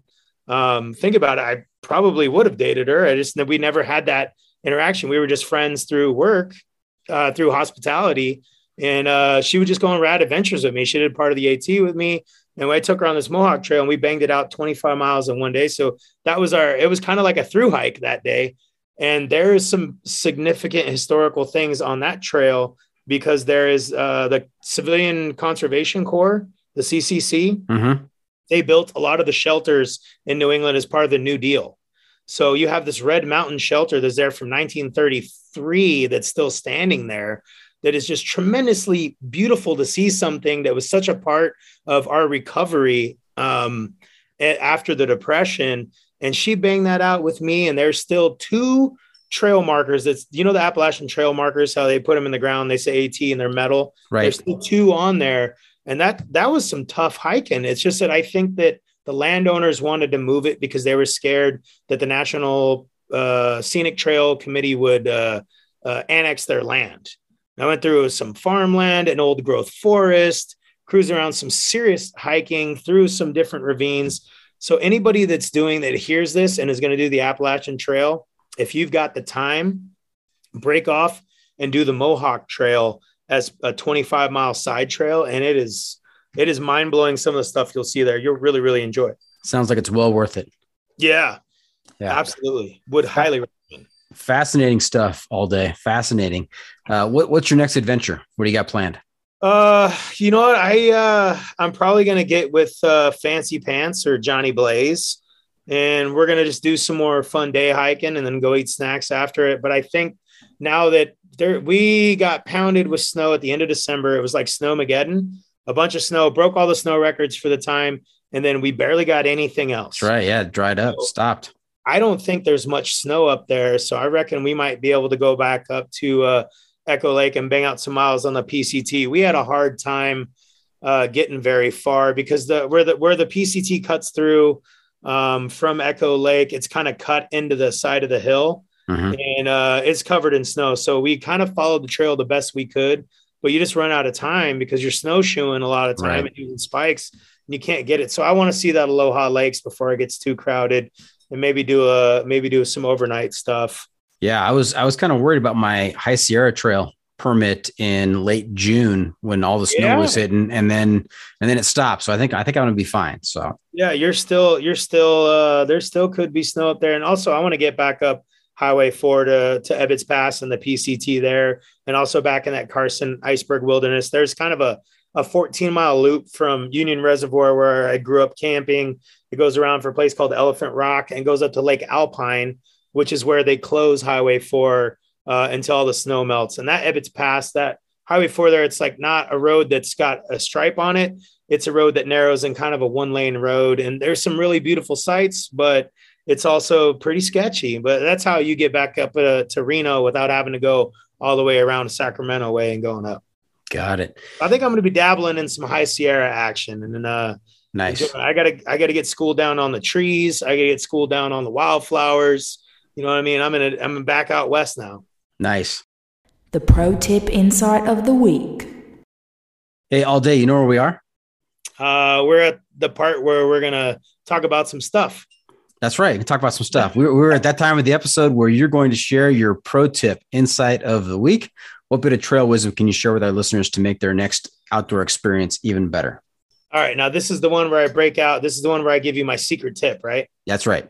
Okay, so the trail runners, a little thin for me, especially as a plus size guy. They may work for the skinny kids. That's great. Try the Timps, but I bought some very very thin cutting boards that uh, they're flexible, and I cut that out in the shape of my insole, and I put that in my shoe under my insole. And uh, the Salomons that I did on the long trail, I, I couldn't do it in New Jersey because I was beat, my feet hurt. But the Salomons that I had, the X Ultra X Ultra fours, I put that under there, and man, they made a considerable difference bouncing around on pointy stuff. And then when I got to Stowe, by the time before I got over Mansfield, between being wet and walking through mud all the time, all of my shoes where the fabric was ripped apart. They were open toed shoes and they stunk so bad because they're wet. So I had to throw them away. But I took that plastic uh, rock guard that I made out, and there was some serious points in that. And I was very thankful. So that is my pro tip, especially if you're a plus size hiker and you have a little addition for your thick insole. Get a they're like five dollars, I think, at Walmart for a pack of three. Cut that out. And you might want to sand on the edges if you got Gore-Tex or something to protect it. But that was uh, a huge thing for me, and that's something I'd recommend for for everyone who needs a little more of a rock guard. Homemade rock guards. That that Homemade is home homemade rock plate. That's that's a first on on the podcast here. Good. I was hoping that, my pro tip was going to be awesome. So I hope he picks There up on that and uses that. I will tell you, when I was at Stowe, I did pick up some uh, Hoka Anacapas, and they had just come out. Mhm. And there was they got away from like trail runners and made more of a boot trail runner. And uh, they were absolutely fantastic. I love the cushion on them. They're a little unwieldy. I tried to snowshoe in them, and I, I would go back to the my Salomon's, uh, the Salomon Quest, the X Ultra fours. I had to toss them 190 miles in. Uh, going over Mansfield in the rain um, was scary because I had to pull myself over a crevasse. I know I'm just a quick story on a segue, so I know we're on we're on task. Uh, but we got to that crevasse where we had to pull over, and then my hiking buddy that was with me that day that I had stayed with called Outlaw. She's a great, great person. First person I met 10 miles in a long trail. We were we were together a lot of the times. She noped out. She was like, Nope, not doing it. So I pulled myself up over that crevasse and I got to the um the the booth or whatever, you know, the ranger state, not a ranger state, it's like a education thing where they talk about the mountain stuff. Okay. And the uh the caretaker there made me a hot cocoa. And I had that and that got me down. I knew that I was not going to be denied because once I got down that hill, I was going to Stowe and I was had cold beer, hot showers, warm food. And that's where I met the Long Trail River because Mount Mansfield is the biggest mountain in Vermont. And that water had to go somewhere. I came over that in a storm and uh, it luckily wasn't slippery like wet stuff could be, but it was nice having those open toed Salomon sandals. And I will say that Salomon did give me a full uh, credit. So I purchased another pair of Quest 4Ds boots for that. So we had uh, crevasse, we had some cocoa, we Yeah. had some uh, some open toed uh, Salomons. yeah, it was on the Long Trail River. And that was that was kind of neat because it was uh, I never seen anything like that hiking in the river. But if you hike the Long Trail, you need to bring extra socks. And uh, another pro tip here. yeah, you got to be ready because it's wet. You're not gonna walk. You're not gonna walk it dry there, man. It's it is. You prepare to be disgustingly wet. Okay. Yeah, and then you I got one more pro tip for you. Okay. before you take your new girlfriend out for a hike or boyfriend, um, make and they say they like hiking, you should vet them out first because I brought my new girlfriend to New Hampshire and we did Mount Washington, which is the biggest mountain in the Northeast, on a day hike, and she was mfing me the whole way. But I said when we got to the top and you saw that view, you're gonna love it when we get to the bottom. And I had to help her. I had to wait for her a little bit, which gave me a break, so I wasn't really mad about it. But we got to the to the bottom. We were hiking in the dark for an hour because I was like, it's only like seven or eight miles. We'll be able to bang that out in a few hours, and uh, that's some vertical gain. I think it was almost four thousand feet of vertical gain up the Ammo Trail, which is tough and beautiful, and then came around to the Jewell Trail. But we did it. She was happy, but uh, yeah, she wouldn't go hiking with me much after that. You got to vet them out, otherwise you're you're looking for a new adventure girlfriend. Yeah, she's Yeah. quit on you. Yeah. All right. So there you have it. That's it. This episode is just about in the books. Hope our listeners enjoyed our time with All Day. I want to thank him for joining us this week. All Day, how can our listeners keep up, keep up with you on social media and where can they find updates on your latest adventures? I would say the best thing to be would be history through hiking on Instagram, and it's uh, through THRU, like through hiking. Uh, and then also, if you want to learn more about me as a human, uh, Cocktail Rog on Instagram. Cocktail ROG is my main account where I talk all about coffee and cuisine and usually the goofy adventures I take. And sometimes I cross over just to try to get more people interested in what I'm doing for the hiking. But Instagram's the best. I do send it to my Facebook. Um, I don't look at Facebook at all. Uh, just send it to that. But you can find me on Facebook and you'll see my content uh, go through to that. But I think Instagram's the best. And I look forward to putting out more and exciting historical content. And then also, if you out there in the listening world or the viewing world on YouTube have ideas for me or want to join me and do some cool history adventure stuff, I'm always down for that. Reach out to me and uh, birds of a feather flock together. Okay. Remember to check out the pod on social media as well. We are on Facebook, YouTube, Instagram, Twitter, and TikTok. And if you have comments or clips you want to share, you can send it to me at johnfreakinmuir at gmail.com. The Adventure Media Recommendation. all day. I'm also looking to you to share a recommendation for a book, a movie, documentary, some sort of adventure media that'll keep our listeners connected to the out the outdoor adventures. We're calling this our adventure media recommendation. What do you have for us? Okay, I actually have two today. I don't know if that's allowed, but they're books. Okay. One is called On Trails by Robert Moore, and the other is The Adventures in the Wilderness by W.H. H. Murray. We'll start with On Trails. Now, On Trails, this dude was hiking the Appalachian Trail. This isn't necessarily a hiking book, it's more of like a whoa, open your mind book. And this guy starts thinking about how everything has come before you, down to like the amoebas and microorganisms. Everything is on a path and you're you're taking that path and following that path and how the natives followed the animals and how we followed the natives and then how everybody's on a on their own path and how they intertwine it's a tremendous book um, to read and it's also it's not straight hiking, it's more of just an eye opening book. Right. I read that book. It's profound. It's uh, Right? it it Oh, covers a lot of ground and really opens your eyes. Highly recommend that. And then Yeah. this other book is uh, Adventures in the Wilderness, W.H. H. Murray. So this is the world's first, maybe not the world's first, but I, I guess so. It's the very first book on camping in America. Uh, camping started out as a kind of religious retreat for people to go out. And this guy um, started, I think he actually started as a pastor or uh, a religious person, so to speak. I'm not really good with religion, so I don't know much, but it was really pub- originally published in 1869. And it talks about the gear you should bring, how you should interact, uh, all of the really, really cool things um, that we kind of now um, do on a daily basis. That was the world's first camping manual. And I just think that that is just such a such a neat kind of thing, and it's historically significant. So that's why it's in my book collection. Yeah, I mean, two two books right there that are historically significant. Deal with history. I mean, what, what a surprise coming from you. you know, and and don't get wrong, the National Geographic trail maps and the Falcon guides are, are great for Yeah. exploring, but these books really put you in that mindset and they kind of take you away and you're you're there visualizing that. Yeah. Have you ever heard of the high trips put on by the uh, Sierra Club?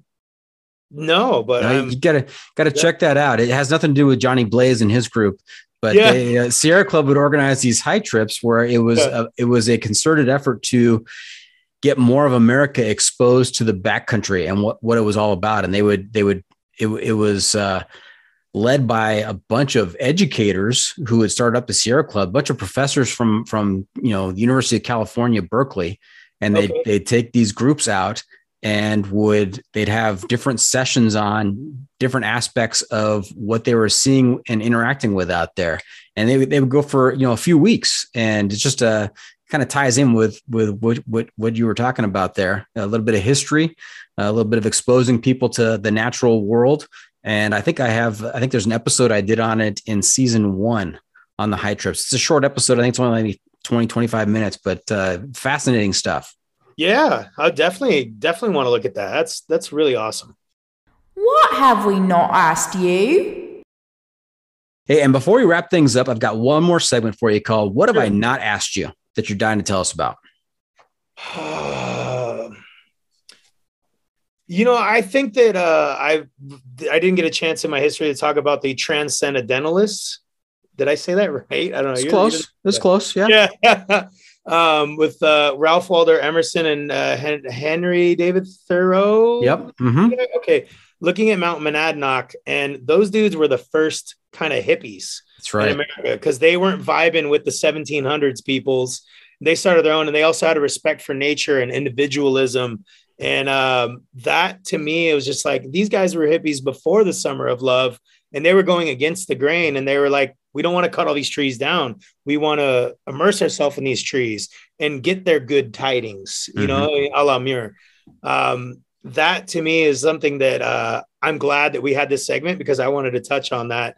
And uh, if you go back and you look at some of their writings, even Herman Melville using uh, Mount Greylock, kind of seeing the whale to write Moby Dick, Mhm. um, supposedly influenced that. And, you know, he went there, but those dudes spending time, and those guys were the literary minds and, and thinkers of the time and just immersing themselves in nature and accepting it for what it is and, and really appreciating it. I think it led to a lot of what happened uh, in conservation. Yeah, I think it was Emerson that uh, wrote about you know the concept of being a transparent eyeball, which is you know just being the the ultimate observer out there in nature, just soaking it all up, and you're not intruding because you're transparent, and just you know kind of being one with nature and soaking it up and observing it all and taking it all in. So, yeah, I'm glad that you came back to that. Glad to ask that Oh, question. Thank you. You know, and I would also like to see if there's anybody who's listening to this that's in my area that is a geologist, an arborist, a fungi specialist, butterfly, any of those people that you want to go out hiking, you want to talk my ear off and tell me what I'm looking at, I'm for it because the that would make me a much better um, outdoor person. Okay, you can reach him at Cocktail Rog or History Through Hiking.